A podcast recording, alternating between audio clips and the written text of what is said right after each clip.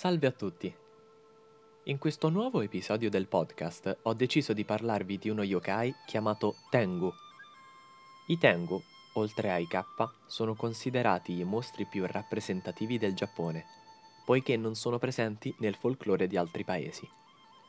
Il Tengu, che vuol dire letteralmente cane del cielo, è uno yokai che viene solitamente rappresentato con la pelle rossa, delle ali sulla testa e un lungo naso.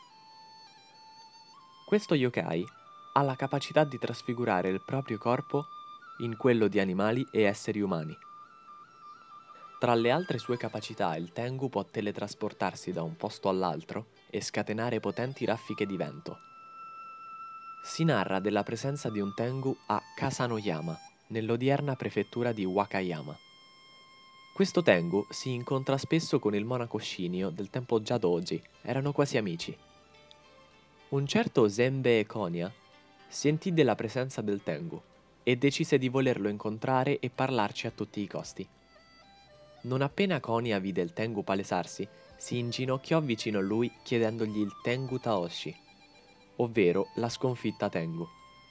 Il Tengu disse che era una richiesta semplice e quindi mise delle ali ad una colonna. Quando queste iniziarono a sbattere, iniziò a tremare tutto quello che c'era nei dintorni e perfino monti e mari. Konya era molto spaventato, poiché sembrava quasi che il mondo stesse per spezzarsi e volare via. Era quasi svenuto, ma Shinio riuscì a tenerlo sveglio e farlo fuggire. A Takaoyama si trova una statua raffigurante un Tengu e Shigeru Mizuki, l'autore del libro, dice che lui stesso, vedendola, prova come la sensazione di capire che il Tengu viva lì, nella foresta, quasi fosse il suo habitat naturale. E per finire, una curiosità sul suo nome. In Cina le stelle cadenti vengono chiamate Amatsu Kitsune. Questa è la seconda lettura dei kanji usati per scrivere Tengu e vuol dire volpe del cielo.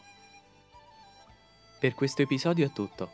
Spero vi sia piaciuto e vi invito a contattarmi su Anchor, Spotify, YouTube, Spreaker, Instagram e Facebook con il nome Mostri e Spettri dal Giappone. Vi chiedo di supportare la mia pagina sui social network e condividerla con i vostri amici. Andate a seguire anche Dazazai su Instagram per supportare le illustrazioni. Grazie dell'ascolto. Ci vediamo nel prossimo episodio. Ciao!